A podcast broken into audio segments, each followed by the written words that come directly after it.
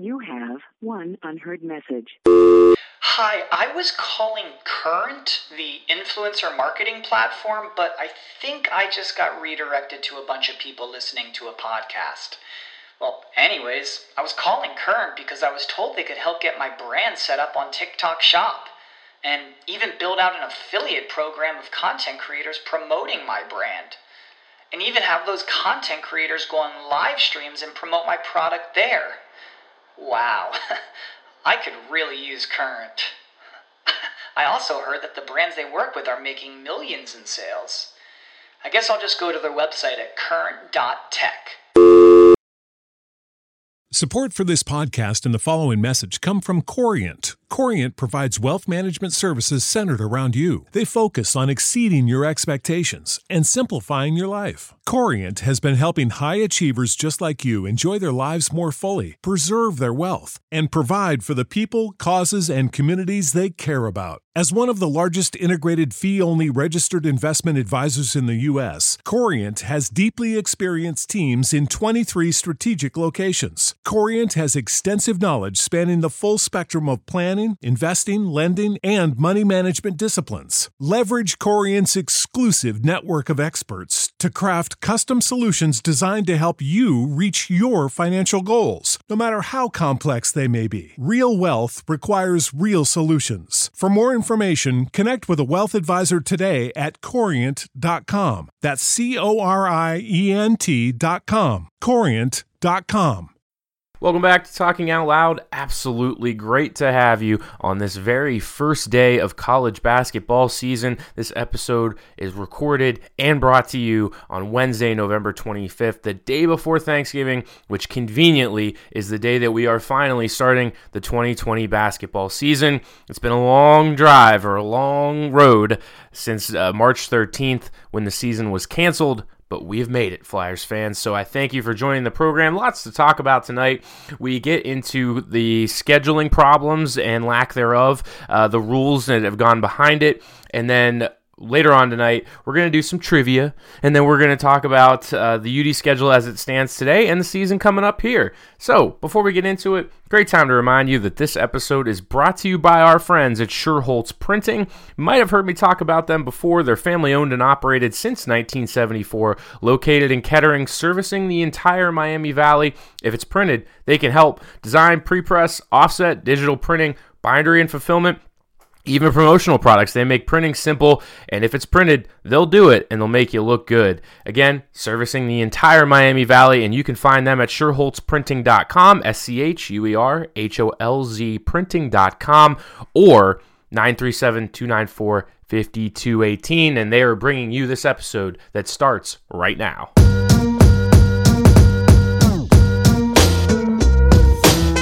Jones to Hall. Somebody get a shot up at the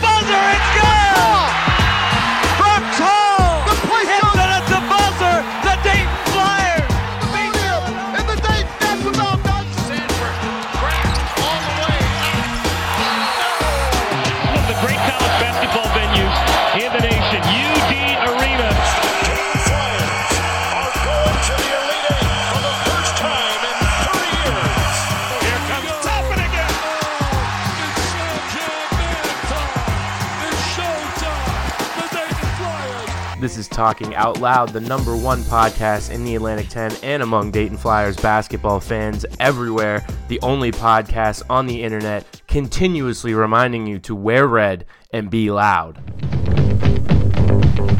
Hey, Here come the flyers. Hey, here come the flyers.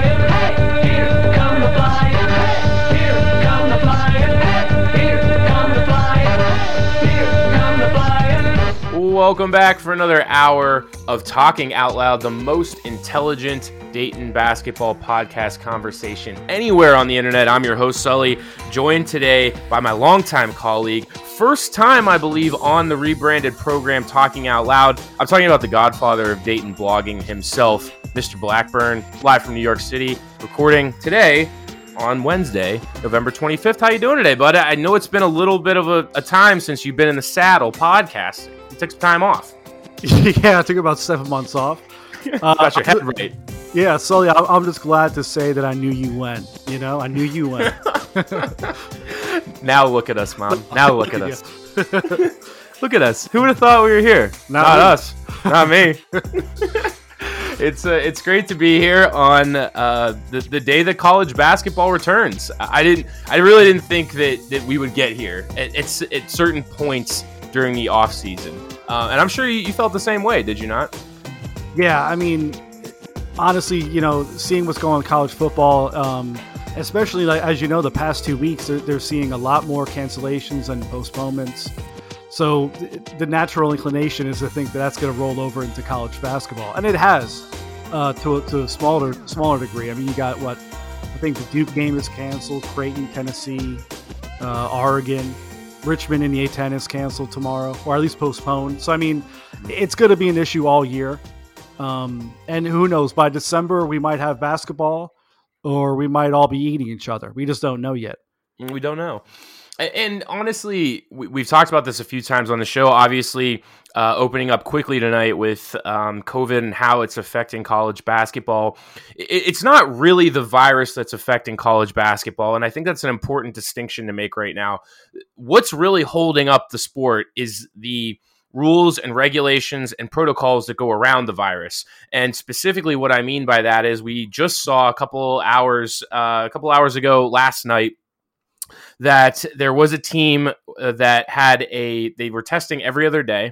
I don't remember the team off the top of my head, but they were about to play in one of these Thanksgiving tournaments.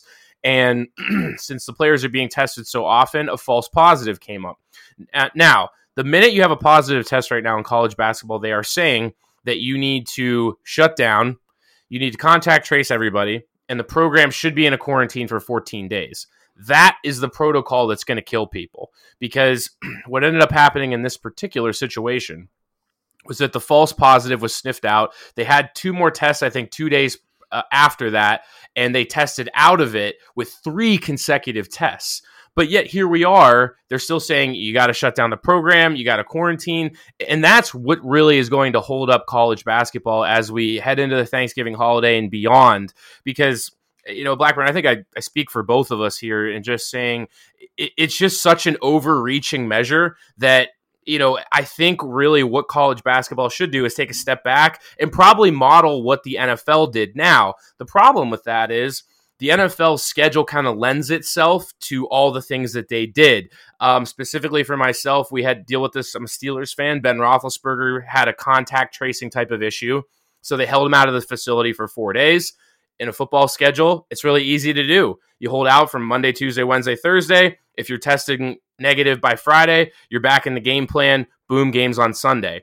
College basketball obviously doesn't have that luxury because we're playing every four days. We're possibly playing twice, three times in a weekend.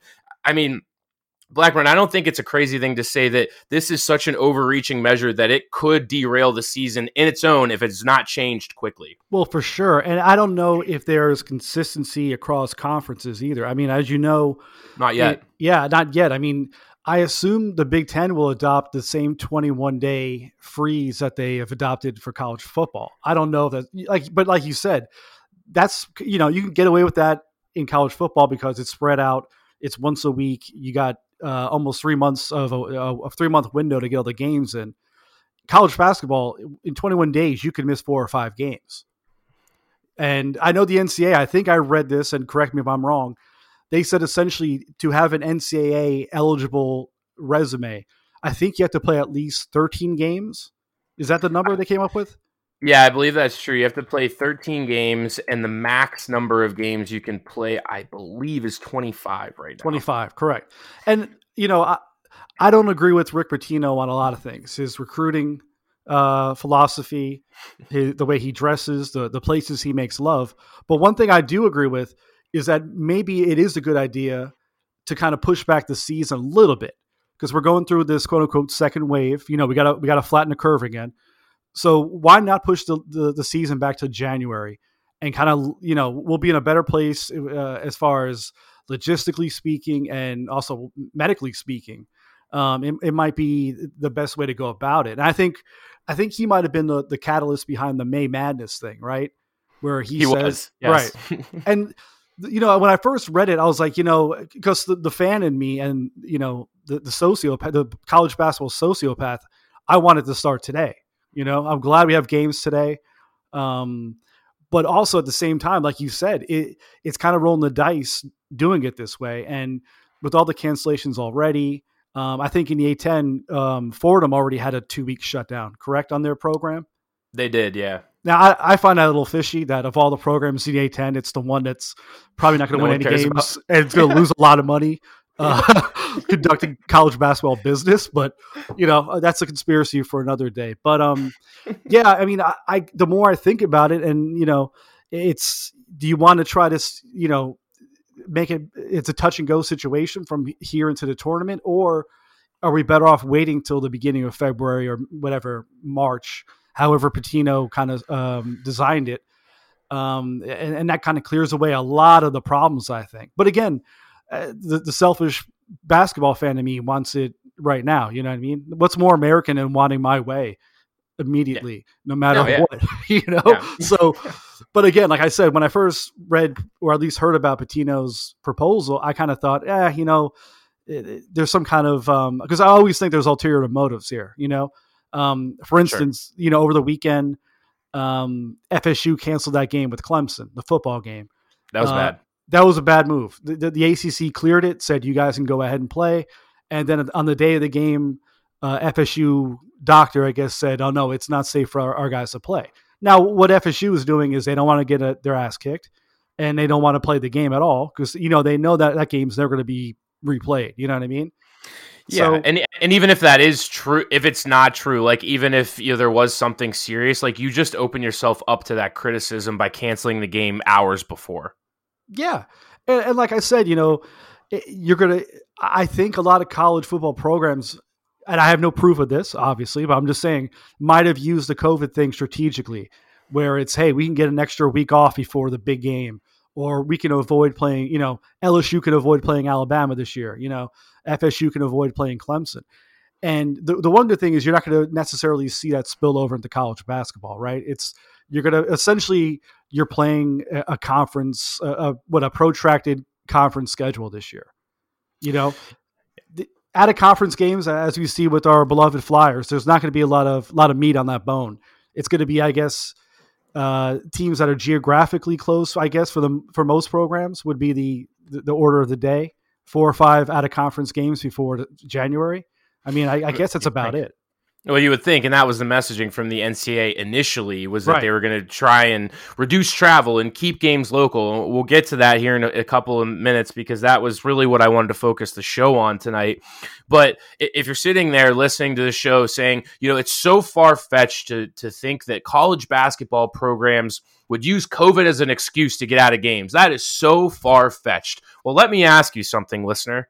We've been in. We've been. This is my thing now. Black. You, you, Blackburn. You haven't been on the show for a while, so this is my thing now. You see, I'm going to open up. I'm going to Colin Cowherd on everybody. Wait for Okay, this. Okay. all right, I'm ready. So we are now r- roughly eight months into the pandemic. Okay. And you sitting there right now, and Blackburn, I can pose this question to you. How many times in that eight months have you used COVID as an excuse to get out of doing something that you did not want to do?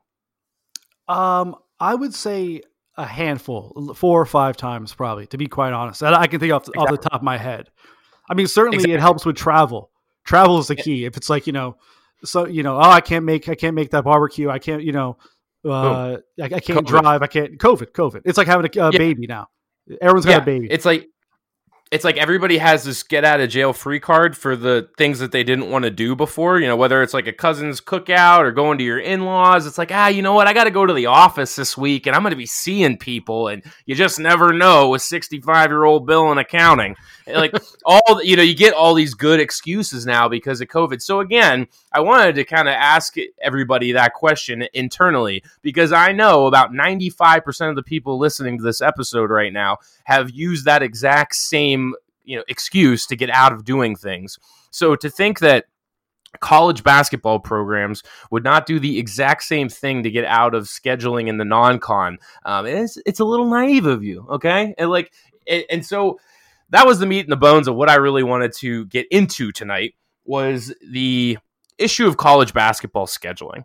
So if we back up now, we're heading into the Thanksgiving holiday. Obviously, non-con is is upon us. Um, Dayton at the final hour uh, was able to to put together a non-con schedule. Uh, It's not much, but they got the job done, and they're going to have enough opportunities to succeed in this non-con. But the reason I wanted to bring it up tonight was that the rhetoric in college basketball initially was that we're going to reduce travel. We're going to get more regional games, more teams locally, and we're going to do the best we can to keep things in a bubble so that teams, you know, have the best chance of succeeding and actually having a season. You fast forward to November, and, that couldn't have been further from the truth. Not only was it far from the truth, it honestly seems like schools went out of their way to just do things business as normal. And and I'll give you an example of what we're talking about right now because it's very specific to the Dayton Flyers and their program. I mentioned on the show a couple of weeks ago that Dayton and Ohio State did have conversations about a non-con game. They were short and Ohio State said we'll do a one-off game. You come to Columbus and you play and that's it. No return trip, no guarantees down the road. And UD said no and they walked away from the table you're seeing right now, just in this one example, and again, you would be naive to believe it didn't happen 10, 15 times over, that UD followed the same rules, the same guidelines that they always do in putting together a non con schedule. The real issue was that that uh, pool of schools that is so finite that they need to put on their non-con schedule it got even smaller when you add in covid and what i mean by that is the goal every single year for the University of Dayton in the non con scheduling is to put together a resume that's not the toughest, it's not the easiest, and it's not even a resume that you would look or a, sorry, a schedule that you would look at and be impressed by. The goal is to put together a schedule that can be easily navigated to get to the NCAA tournament. And I am sorry to say, this year was absolutely no different.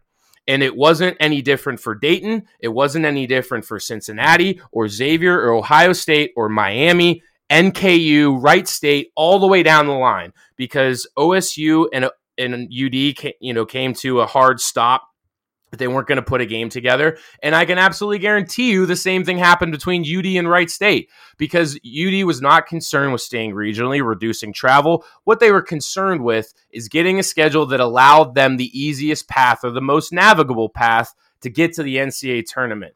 And Blackburn, I know that we we talk about this ad nauseum every year. And I did come on this show a couple of weeks ago and I said UD is doing everything they can to put a non-con schedule together that makes sense. I was not wrong on that, but I really did feel like maybe this was the year we were going to see some fireworks in the non con, get a couple of regional games. And you know what? We just ended up with a schedule that kind of resembled all the same rules we talk about, right? Mm-hmm. You don't travel anywhere unnecessarily.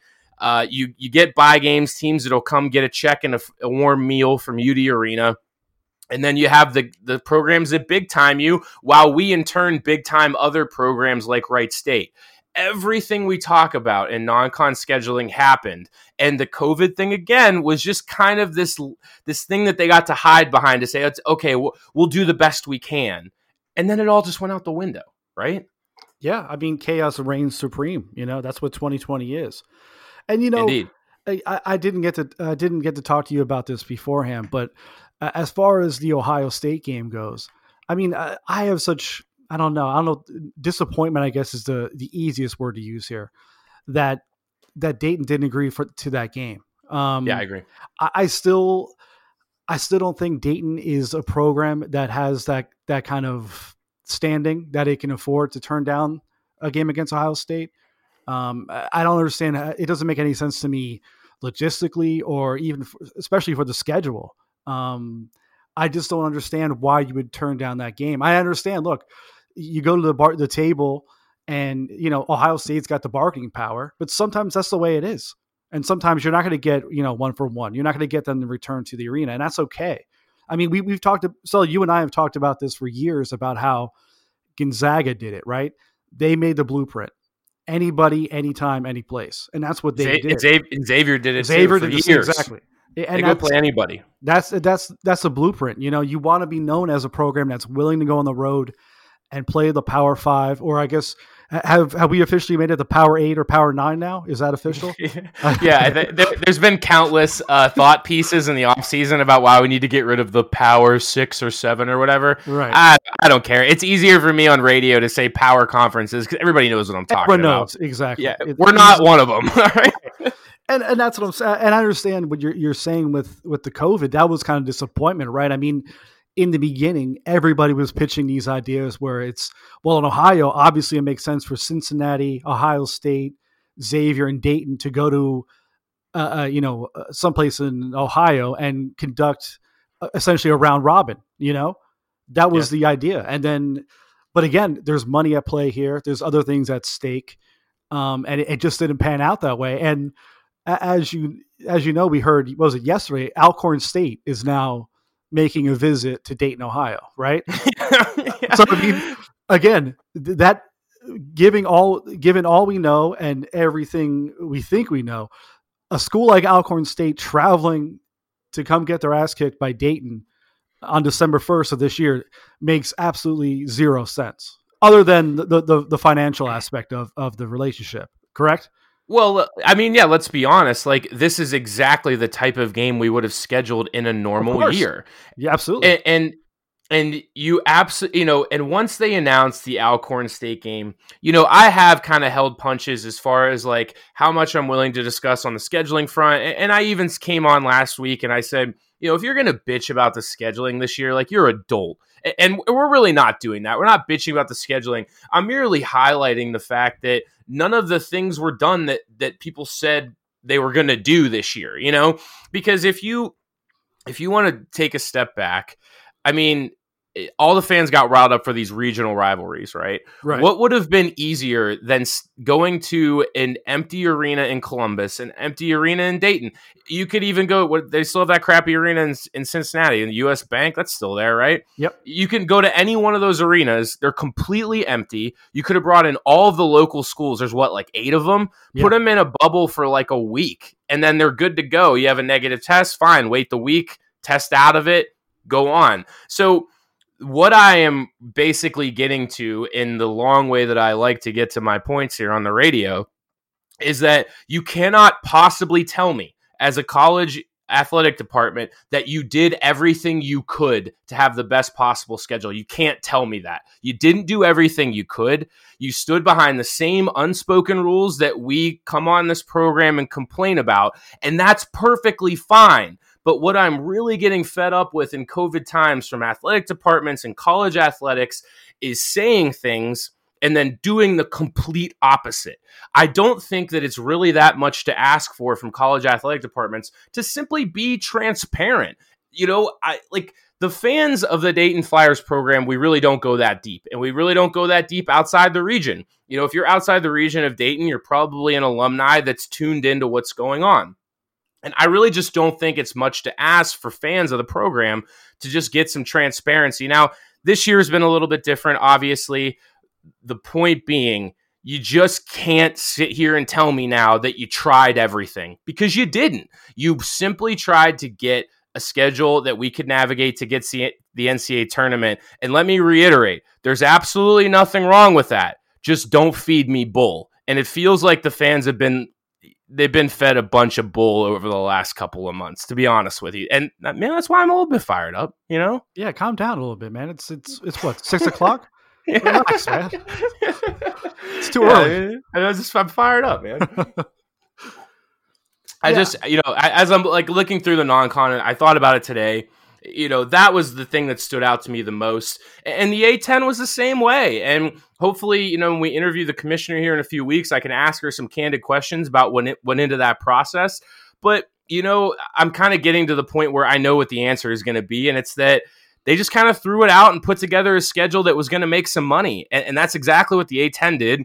And I'm sure that Dayton kind of followed the same blueprint is like, how do we save our ass in the best way? And how do we put ourselves in the best position to get to the NCAA tournament? Because if you were doubting that that's the ultimate goal every year in any capacity, this year should have told you that every year, the only goal for the athletic department at UD is to put together a non-con schedule that'll get them to the NCAA tournament. And that, you know, that's fine. It's fine. I think it's fine. Do you mean in, in the sense that because I just want to clarify, get please. that get them in the NCAA tournament because they're going to put up, you know, stereotypically they put up what a ten and three non-con mark, some you know in a good year eleven and two, sometimes nine and four, or are you saying they're going to play enough quality, they're going to have enough quality opponents to build a somewhat decent mid-major record resume? Yeah. So, in clarification, so the the athletic director for the University of Dayton, Neil Sullivan, um, I've spoken with him directly before. He Your said cousin. this. Yeah, exactly. My cousin. He, um, we're not related. I we're too official on the radio now. I can't have I can't have radio listeners in No thinking that we're cousins. Yeah, Yeah, no, yeah. I'm not, I can't do rumors anymore. Yeah, all right. Uh, No satire, satire, fine. Yeah. um, so he- he's been fairly public about saying that the the goal is to get to about 24 wins. Um, 24, 25 wins is always going to get you in, right. and less the single digit loss column, right? Um, and and that's typically going to get you right on that bubble every year, especially in the A10. Um, so if you keep that in mind, you have to scale it back a little bit because of uh, because of the circumstances. We're playing less games, but UD right now is going to end up playing uh, f- five games in the non-con, and then they're going to end up playing their regular 18 in conference. So you're at 23 games, right?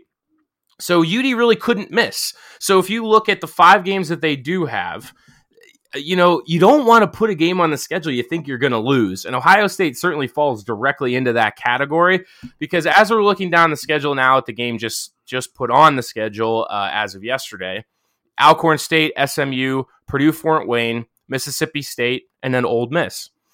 You're expecting to win the two games at home that are considered the bye games, Fort Wayne and Alcorn State. And then if you go two and one in the other three games, that right there is a resume that is decent going into conference play that'll get you in the NCAA tournament, is it not? it is.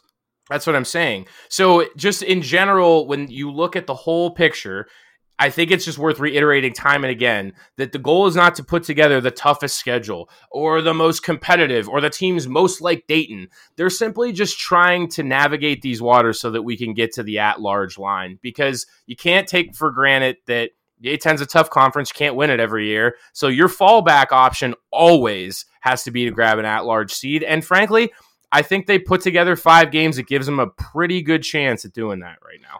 And, I think you're right. I, I forget who the AD was, but it was an AD at a Big E school, and he was discussing his their philosophy of scheduling uh, non-conference games. And I think what he said is is is true as it is then as it is now, is that you don't want to eliminate yourself before conference play starts. You know what I mean? You don't want to get too many. You don't want to take too many big shots and miss them all because then you're blowing, like you said, you're blowing your shot against these teams that probably line up what anywhere from 50 to 100 in Ken Palm. That's that kind of sweet spot, right? Where it's a decent win. It's probably a name brand program.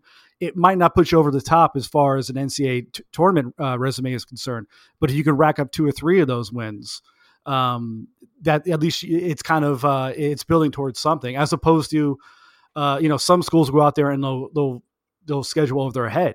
A lot of people said that's what Richmond was doing this year, correct? Uh, Yeah. Before the whole COVID thing, they they were taking a big swing. They really were. They were they were going for the home run, and that's good in the sense that if you think you got the squad, you got the depth, you got the the experience, you can you can win one one or two of those games, and those could be big shiny beacons on your resume at the end of the year. But if you if you take a bunch of punches and don't connect, then you you really kind of shot yourself in the foot, and you really got to do some work in the conference uh, schedule. Yeah, and that couldn't be any more true than it is in the A10 because we talk about it all the time. You have to come into conference play with, in a normal year, let's say, you know, 12, 13 games. If you have more than three losses, they better be some damn good losses going into the conference play because you're screwed otherwise, right? Like, Right? now, yeah, and I'll, I'll list off a, a schedule from last year where this was relevant. Um, the team didn't end up being that good. I'm talking about Davidson. But Davidson kind of fell into this mold last year where they scheduled Auburn on a neutral court. And then they went on the road to Charlotte in a game that they really didn't have any business putting on the schedule, but they've done this home and home, kept it loyal, right? Mhm. So let's play out the same scenario. UD goes and plays Auburn on a neutral court, and then they go and play a road game at Wright State. a Hell yeah. regional rival, right? Love it. Love it. Gem City Jam is back. I love it. Yeah, okay. So last year, Davidson lost both of those games. Charlotte snuck up on him in game two. In game one, they got handled pretty well by Auburn. I remember that was like Yeah, I do. Again, I remember that ga- one. Yeah. it- yeah, it was a gambling line of the night where they like Davidson was favored, and I slammed that, made a bunch of money that night. I do But recall anyways, that. yeah, uh, yeah, because I took a victory lap on Twitter, which I very rarely do when when it comes to betting, but I just knew that one was good. Um, but you know, the the point I'm bringing up is Davidson stayed loyal to to do their regional matchup with Charlotte and went to play an away game, and then they took a swing at Auburn. And frankly, they missed both because they they took an unnecessary swing at an SEC school that didn't work out. And then they took an unnecessary chance going on the road to fill a regional rivalry. And if you ever wondered to yourself, what's the reason Dayton doesn't play Wright State? That's it right there. There is always a chance that Dayton's going to drive down the streets of the Nutter Center, play Wright State, and take an L. And that would absolutely obliterate their their at large resume. I mean, it would In and- most years, yes, I think you're correct. Yes. in most years. Last year it wouldn't have because Wright State actually was was pretty pretty darn good last year. Credit where it's due. If Wright State people are listening and think we like hate Wright State, I don't hate Wright State. I just they're like the Browns to me as a Steelers fan. Like I just don't think about them much. You know, it's, Have you it's not do you slight. if I told you to to drive to Wright State's campus from Dayton, would you be able to do it? From UD? Um, I have no idea where it is. I think so. I think I've never I- I- even seen a sign for Wright State. I- okay, no, no. yes, yes, I would be able to drive there now that I think about it because I have to go past it on my way to campus from where I grew up in Pittsburgh. Like you have to go I seventy to six seventy five. Okay. And so yes, I would be able to do it. I know that you would not. You know, and okay, here's my most famous one on campus is that you didn't know how to get to Wright State. Here's mine. I graduated from UD and I had no idea where cousin Vinny's was. No clue. Oof. Yes. and I had had upwards of a hundred cousin Vinny's pizzas in my four years, Well, and that- I you no know clue where that storefront was. You know what? That's actually a good point because how many people actually enter the establishment itself? It's not known for uh, visiting. You know, it's more known for two o'clock in the morning uh, orders. So Wasn't there just wasn't there just like a big crash where a kid got hit by a car going to cousin Vinny's like late night? That was a thing recently, wasn't it? The kid? Yeah, uh, I think he- I think he died of COVID though. They they figured it out. Oh, okay. Sorry, I got grim there. My bad. I I wasn't trying to make light of the situation. I just thought the kid was going. I thought it was a, a an accident where. Okay, never mind. We're gonna move on from that. But I think, I think I think the story was I think you're getting your, your lines crossed. I think he told his his boys, "I'm going to cousin Vinny's," and then he went like the opposite direction, and then yeah, he got in a car. Then the rest of the story gets kind of weird and muddled. But yeah, yeah. Okay. Sorry. So that was it. involved. Yes. Okay, yeah, cousin Vinny's was involved. That's why I brought it up. All right, I wasn't trying to make light of the situation or anything like that. Yeah. Godspeed. Godspeed. but, but um, yeah, like you know, so going back to the schedule, you know, it we we that's how podcast works right there. You know, you you go down that road and you keep going down that road, and then you end up on a completely different road. Yeah, I love it. But that's why UD doesn't take those chances in the non-con, and um, and frankly, they never will because they don't have to. And and this year just really wasn't any different. So I- I am looking forward to the games they have on the schedule for what it's worth. and, and you got to give Dayton credit. They always manage to get get themselves invited or volunteer for a, a decent, you know, early season tournament where there's an opportunity to play a Kansas or somebody like along those lines. You know what I mean? Yeah. That's always been the way they kind of the, the, the bread was butter with, with UD. It was always these tournaments around Thanksgiving, and yeah, if you if you win enough games, you might get a shot at a big boy, a free shot. You know what I mean? A free shot. So that that was always a key with that. Well, that was kind of how the Maui tournament played out last year. Was Exactly, that yeah. They yeah they they win it. They got into Maui. They got a couple of okay games to start off with, and then you know you win both of those, you get your shot at a big boy. And that was we came right on this show last year and said Dayton, Kansas was house money. No matter what happened in that game, win or lose, Dayton was going to come out with a favorable draw on Maui, and they did. You know they barely lost in overtime and. Unfortunately, we had to kind of hang our hat on that loss for the la- rest of the year because Right, remember, but- like the big thing about our team last year was, oh, they almost beat Kansas. Right. That, but but that's the point, right? That's the point. You get to kind of hang your hat on that, and the the the non believers, and uh, as Sully, as you know, and I know, around you know late February last year, where Dayton was really starting to emerge on the national scene, there were a lot of kind of casual college basketball fans who were going, "How in the hell is University of Dayton, or I should say Dayton University, number three in the nation?" And they would break down the schedule. You could see it in real time on Twitter too. You know what I mean? It'd be like, Oh yeah. I don't get it. You know, they lost to Colorado, they lost to Ka- the Kansas, blah blah. They haven't really beaten anybody, which is all true. But the fact that Dayton got a crack at Kansas on a neutral court and more than held their own, it legitimized what they did later. And now it's the key. You get a shot at like that, even if you don't win the game, you can build some credibility.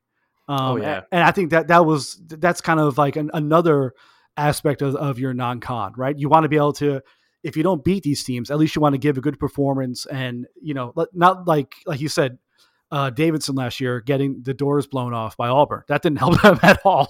Didn't help him. Yeah, like, that's what I, I. I think that's it's like losing twice. You know, losing Yeah. Auburn last year was like two losses, and it's like not only did you lose, you got your teeth kicked in. So it's like two losses.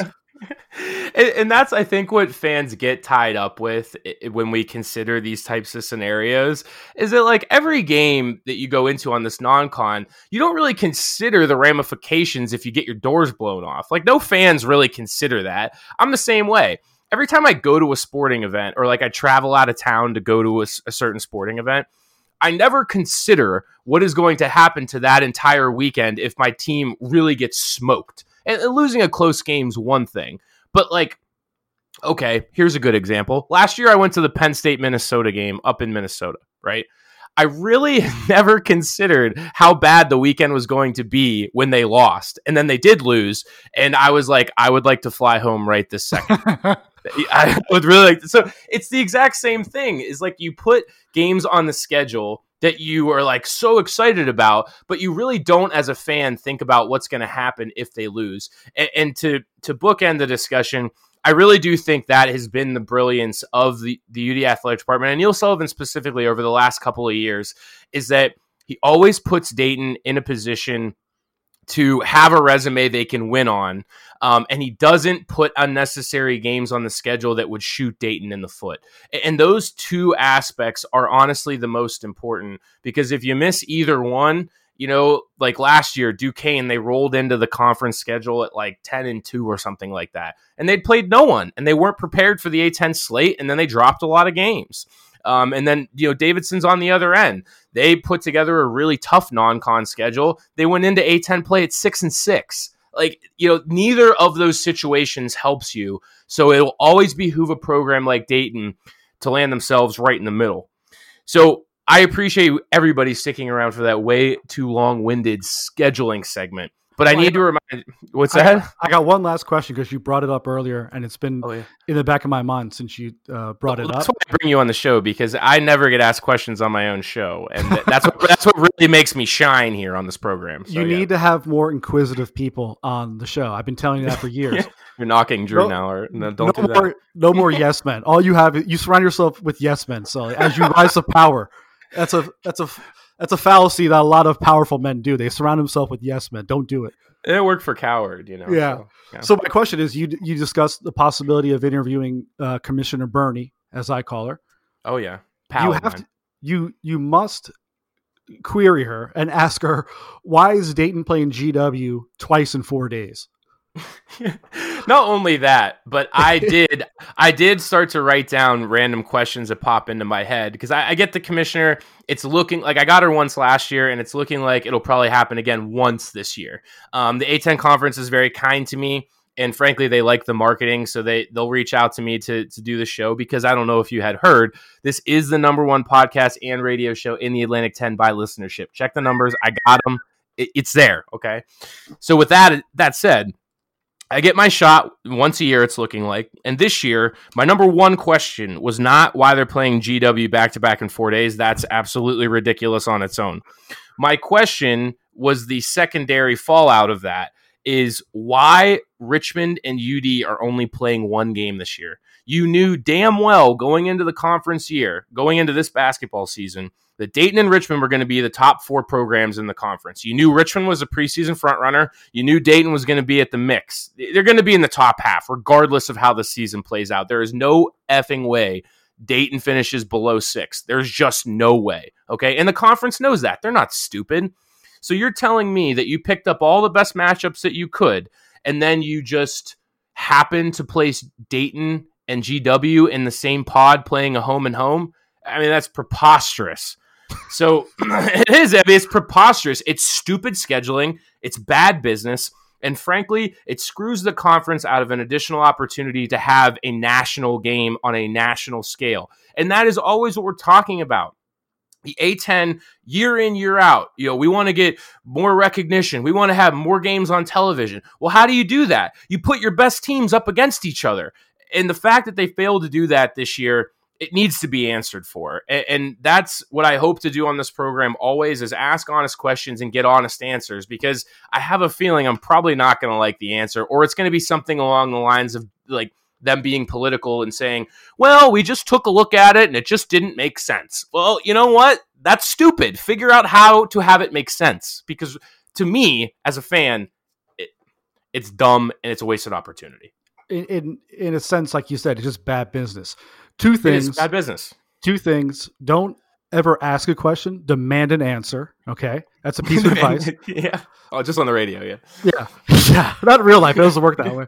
Yeah. Uh, but um now I, I get exactly what you're saying but a lot of the times i always feel like conferences want to avoid some of their better teams possibly getting beat twice and adding you know instead of adding one loss to the uh, one one number to the loss column, adding two numbers to the loss column. You think that you think that plays into it at all, or no? It's kind of like you're not necess- necessarily hiding teams, but almost protecting them by only having to match up once. You know, no, I don't think so. Um, but I do think, like, I don't think the A10 gives any thought to that whatsoever. Um, I, I think, I think it'd be giving them too much credit to assume that. But what I will say, I, I, it is. I mean, it's just giving them a little bit too much credit. I was Right. trying to call it like it is. Right. But what ends up happening every single year in the A10 is there's one team that gets a home and home schedule inside the conference that's cake. And it happened last year. Do you, do you happen to remember which team it was that had a really cake conference schedule?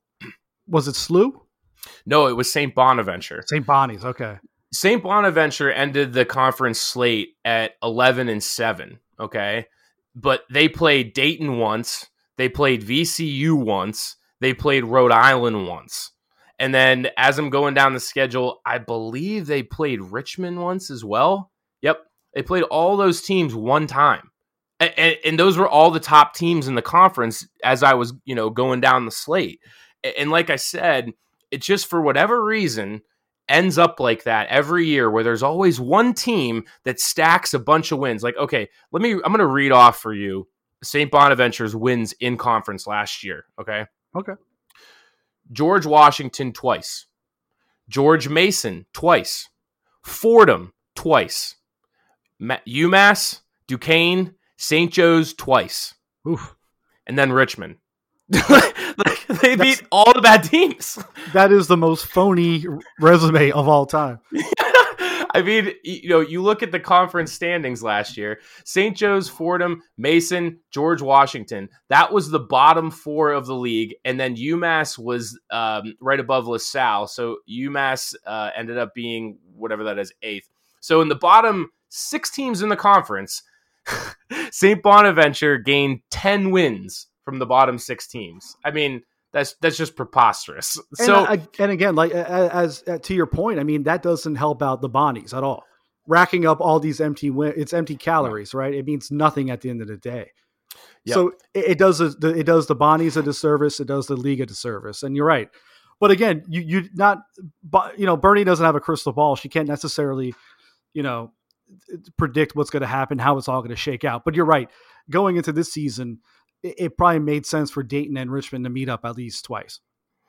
Yeah, and that's the one one question that I I will like really want answered when I talk to her. So that's coming down um or coming up rather down the road right here on Talking Out Loud, your favorite Dayton podcast slash radio show.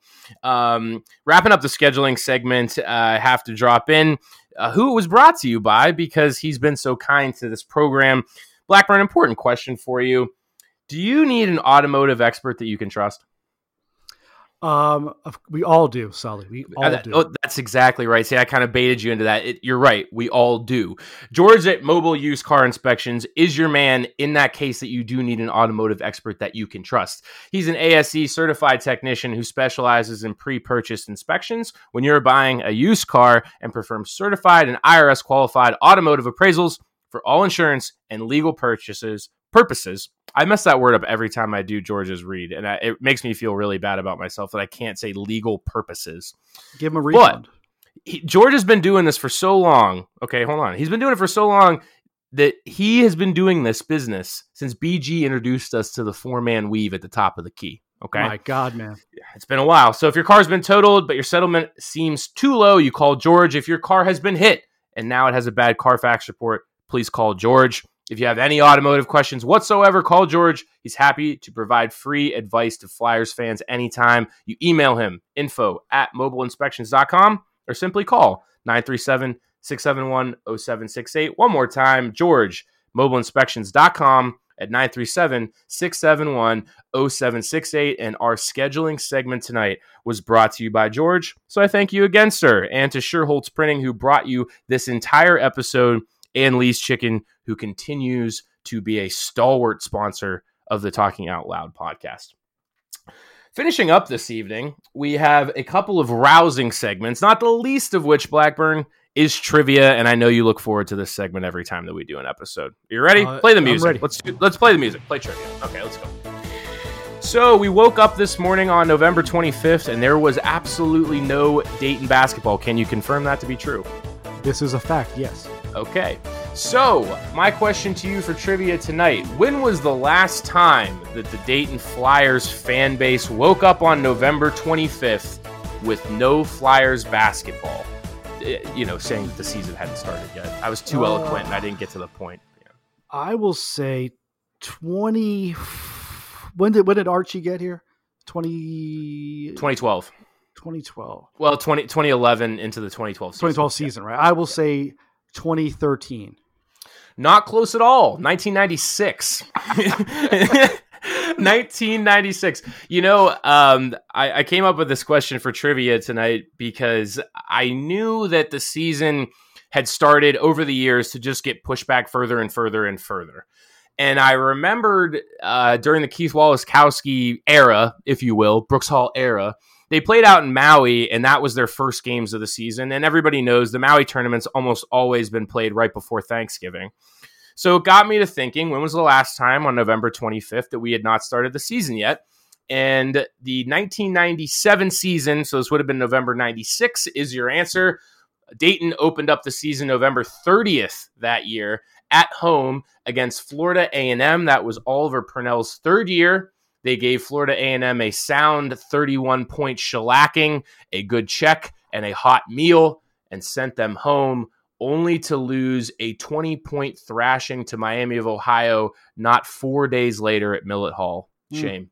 Shame. Mm. Well, that's that's the era in a nutshell, really. Yep. You know, they Yep. finished that season 13 and 14. They were 6 and 10 in the A10 West. They really did nothing of of, of consequence or or you know, there was nothing. They lost to Xavier twice. It- you know. Oh no, wait, hold on. I'm scrolling through. Wait, they beat Xavier at home. There And they were go. ranked tw- and they were ranked 12th in the country. That just goes to show you kids that don't know the rivalry. A really bad 13 and 14 Dayton team brought Xavier into the arena, who was 23 and 6 that year, and they beat him. Records didn't matter in that rivalry. You can tell them didn't matter. Throw them out. Dayton, Dayton Xavier play, throw the records out. It was a bloodbath. Brooks Hall called it a war. Did you hear that? I did. I did. Yeah. An absolute war. Yeah, he went all Kellen Winslow on me. I was Yeah. like, damn, that's you know. He, Where you're he like, really- we got we got soldiers over in Iraq dying today. You're talking about war. yeah, yeah. Brooks Brooks went real deep on that one, but I, I respect it because that was how it was for me as a kid growing up. You know, was- How about you- saying it was a conflict or it was a skirmish? Yeah, war's a little tough. Yeah, but sports dies. sports gets tied into the war terminology since the you know since it began. So it, it- Brooks gets a pass, obviously. Yeah. Do you remember your first Dayton Xavier game on campus? Oof. I do not. I do not. It would have been hmm. oh. Per, was Purnell there? Yeah, 02? They were pretty good that year. He was still there. Yeah. Was that Stanley's T Stan's senior year? Maybe. The two. Th- no, that that would have been a Oh. little bit earlier. So maybe when he was, I think it was the year he was gone. So 01, I think. Okay. Oh, Now that?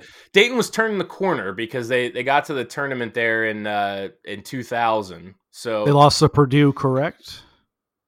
yeah, so that uh, yeah, so then that that 2000 2001 season was when they opened up in Maui against Right. Connecticut and Arizona and Maryland. Maryland, right?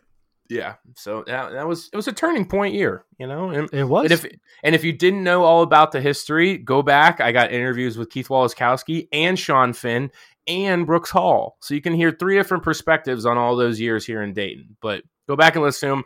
Talking Out Loud podcast wherever you listen to podcasts, and of course, it's spelled L O W D. Talking Out Loud. Finishing up here on the show tonight, Blackburn, it's no secret that it's the day before Thanksgiving coming to you live, again, recording on Wednesday, November 25th, which happens to be the day before Thanksgiving this year. So I wanted to close out the show tonight with best and worst Thanksgiving dishes. And I, I prepped you for the segment tonight, so I'm assuming that you came prepared with answers. But let's start with the best, and then we'll get to the hot takes of the worst. Best Thanksgiving dish, what's the one you look forward to every year? and this is a this is an easy one for me. I want the Uh, it's depending on on your terminology or where you're from in the country. It's either it's stuffing or dressing. That's by far. that's by far. Oh, wait, wait, wait. Okay, hold on. Where's where's the map? I want to see the map for who calls it dressing. Dressing is like ranch, Italian, Caesar. Who calls it dressing? Am I too My- northern to understand this? No, my grandma did.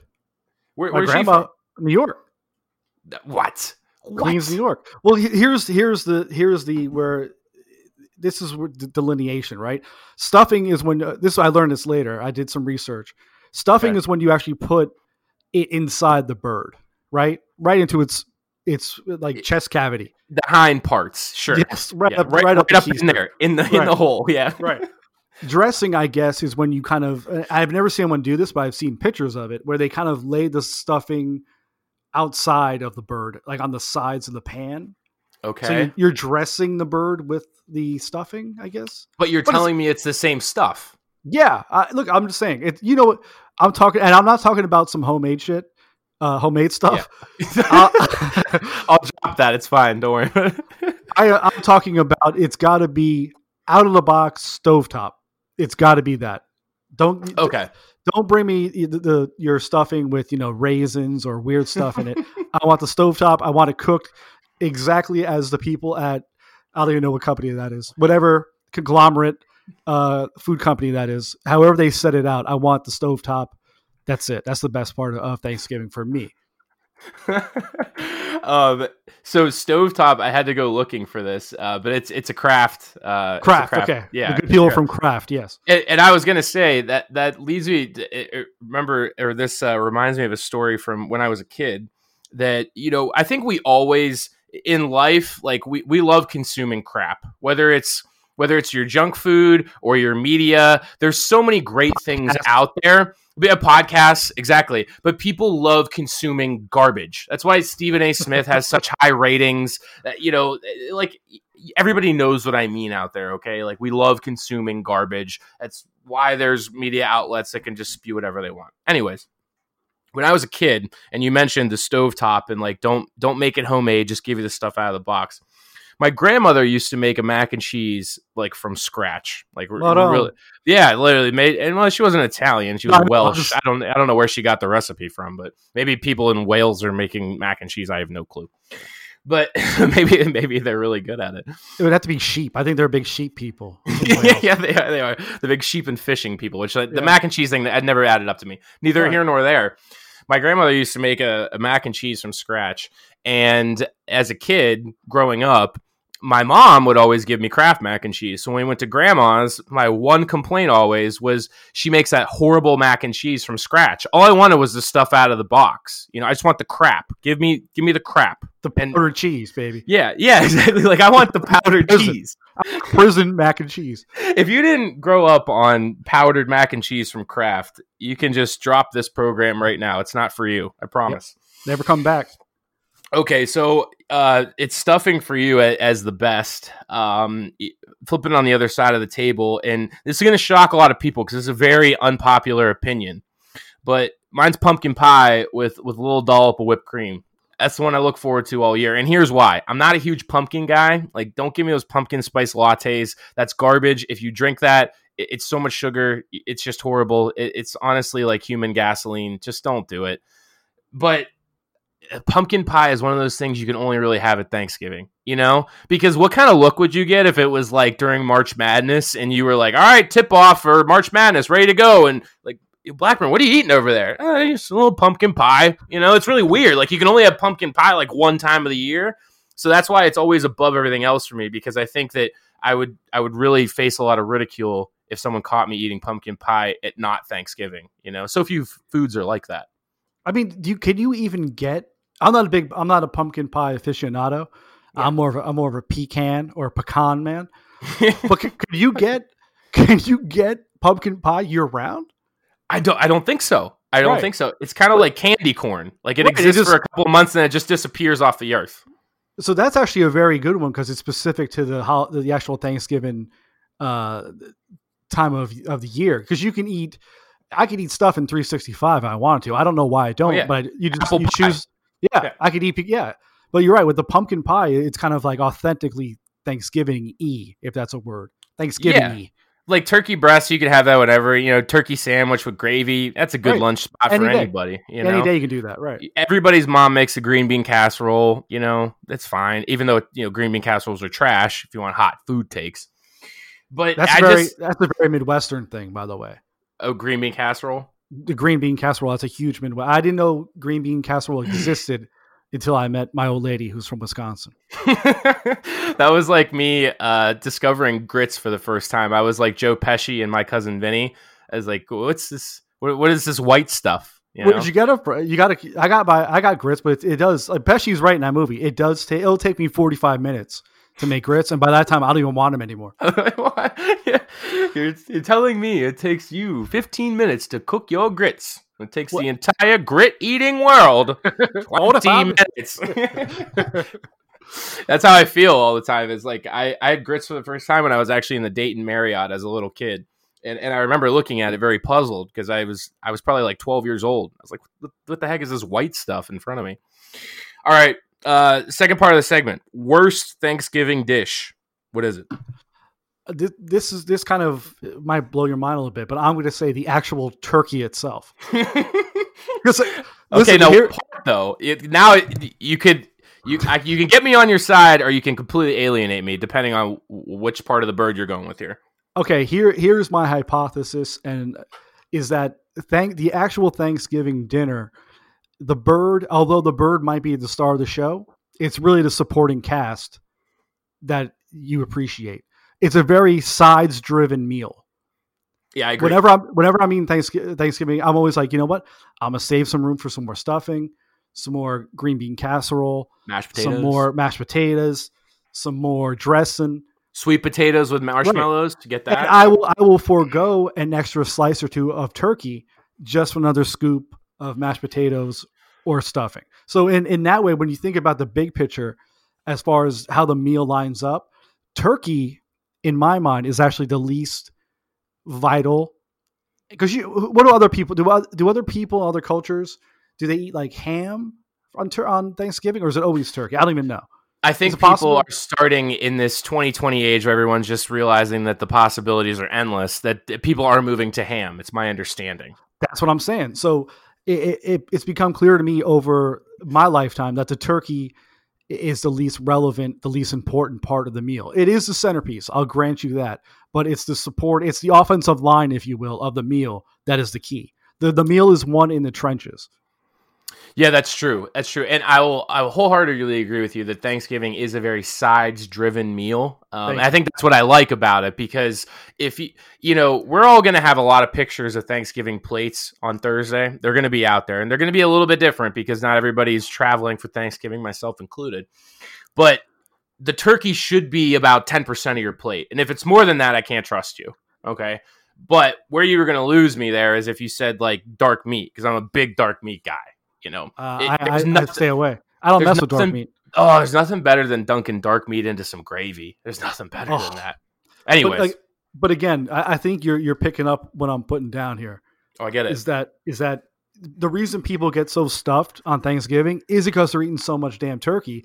It's because they're they're eating so many sides. Because the sides, you know, it's a scoop here, scoop there. You know, I have another scoop of that. No one's going, no one's going like, yeah, keep those slices of turkey coming. You know, let me, let me get twenty stacks, like a you know, a, a high, a, a, a tall stack of pancakes on my plate. No, it's all the scoops you're sneaking from, you know, like you said, the, the potatoes, the, uh, the the gravy, the stuffing, the cranberry sauce, and again, the cranberry sauce. I think this is universal at this point. It's got to be the dog food stuff, the stuff that looks, you know, comes out and it comes like, Yeah, out of the can that, that comes out in the in the can shape, and then you have to like mat it down so it gets flatter. Yeah. that is the best. yeah. But again, so you know what? Forget the turkey. The turkey, it's appreciated, but I can eat turkey any day, and it's really it's a sides driven meal. So the turkey is, is to me is the least uh, my least favorite part. I think. Okay, that's fair, and and I'll I'll even double that down to say on Friday when you're doing the whole leftover meal, there's always like the biggest Tupperware container has turkey in it, and everybody's eating turkey sandwiches for like the next week afterwards. But that Friday, there's never a shortage of turkey, and it's always like slim pickings on the mashed potatoes. You know, Yep. so I think I'd, I'd have to agree with you. Mine is fairly simple, and you just alluded to it. It's the cranberry sauce. I never, I never really understood mm. why cranberry sauce mixes its way into the meal, and my reasoning is pretty solid. Okay, I, I've been thinking about this for years to formulate an argument against cranberry sauce. I'm a guy that doesn't like my sides to mix all that much. Okay, like I eat one thing at a time. Like I'll eat my turkey, and then I'll eat my mashed potatoes, and I'll get to the green beans. You know, I'll just kind of work my way around. I literally do. I do one thing at a time. Okay. That's that's called autistic eating. yeah, yeah, yeah. That's that's me in a nutshell. I got, I got a little bit of that in the background. Okay, so so the cranberries uh, always like I hate because it just mixes up and it's a flavor that really doesn't fit with the rest of the flavors on the plate. It's like. Ugh. all right, we got a starch here, we got some veggies here, we got some turkey here. All right, actually, here's a scoop of crappy fruit. Like, wait, why? Like, I'm a big fruit guy. I, I just don't really understand why I'm eating cranberries for dinner. I've never had cranberries even in the morning when I'm supposed to be eating fruit. Why am I eating them for dinner? That's a good point. That is, you know, what? that's a fair that's a fair criticism. I can't That's even I can't even knock it. Well, that's what I said. I, I mean, I've been thinking about this for years, okay? And that was the perfect way to close up the show tonight because, again, topical. And if we're going to do the show weekly, uh, this is, you know, this is a topical subject. We're, we're on about the most consistent schedule that we've ever been on here for the podcast. So I'm, I'm proud of all of us. I know. I'm very proud of all of us. Blackburn, it's unfortunately that time to close it up and you get your final thoughts for the night. And you know, you, you can make it as long or as short as you want. But what are your final thoughts for Flyer Nation this evening? Well, uh, you know, my final thought is this: it's a it's officially time now. You know, we had the the NBA draft, and for a lot of us, it was the first time we watched the NBA draft since like the mid '90s Yeah. because we saw we saw we saw our guy get drafted Oh no, I watched the coast this draft just for the hilarity of it. Be for the fair. novelty of it. Yeah. Be fair. but it's officially time now i think um and look everybody's different but for me personally I, and my wish for the the ud flyer nation is to close the door now on the obi toppin book close the, the book on his uh you know gone but not forgotten but it is time this is a new this is a new team uh it's gonna be it's gonna be a different kind of year obviously and uh it- it's time to move on move forward and uh yeah, it, it's it's over and it's a, a new era is here. So be excited about that.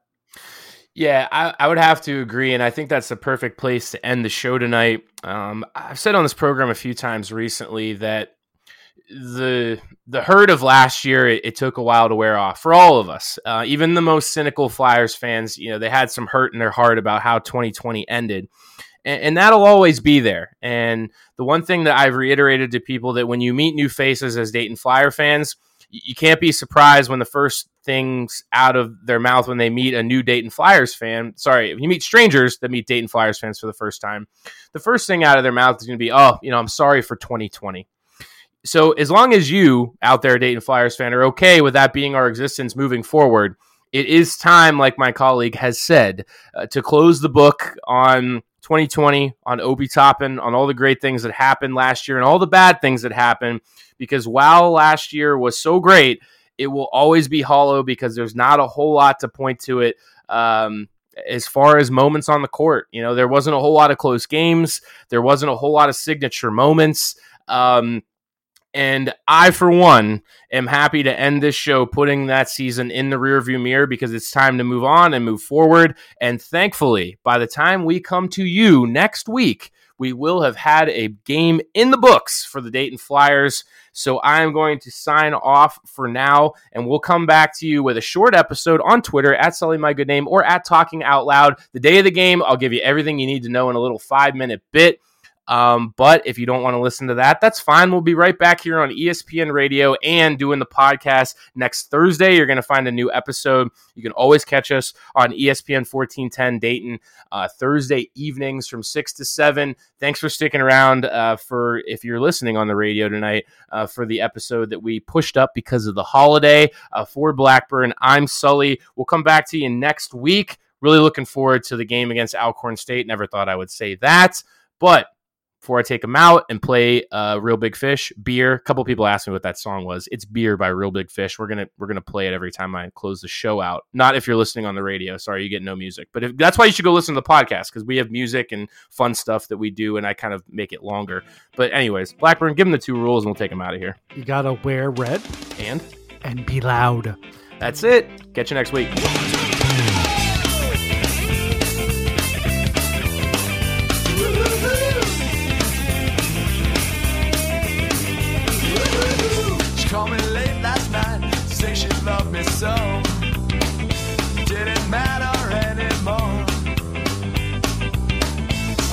Never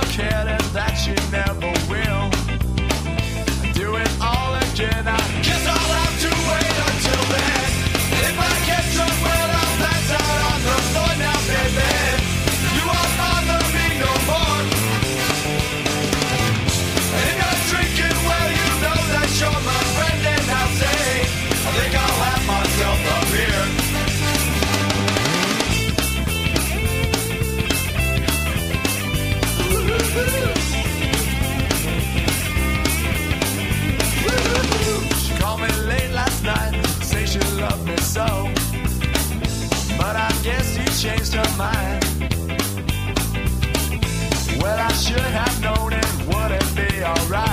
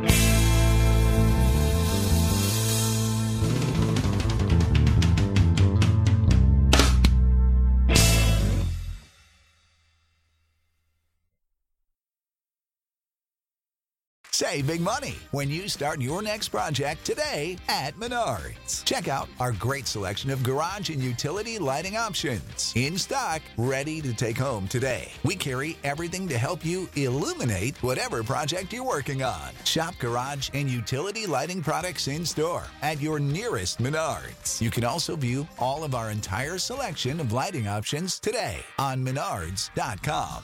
Save big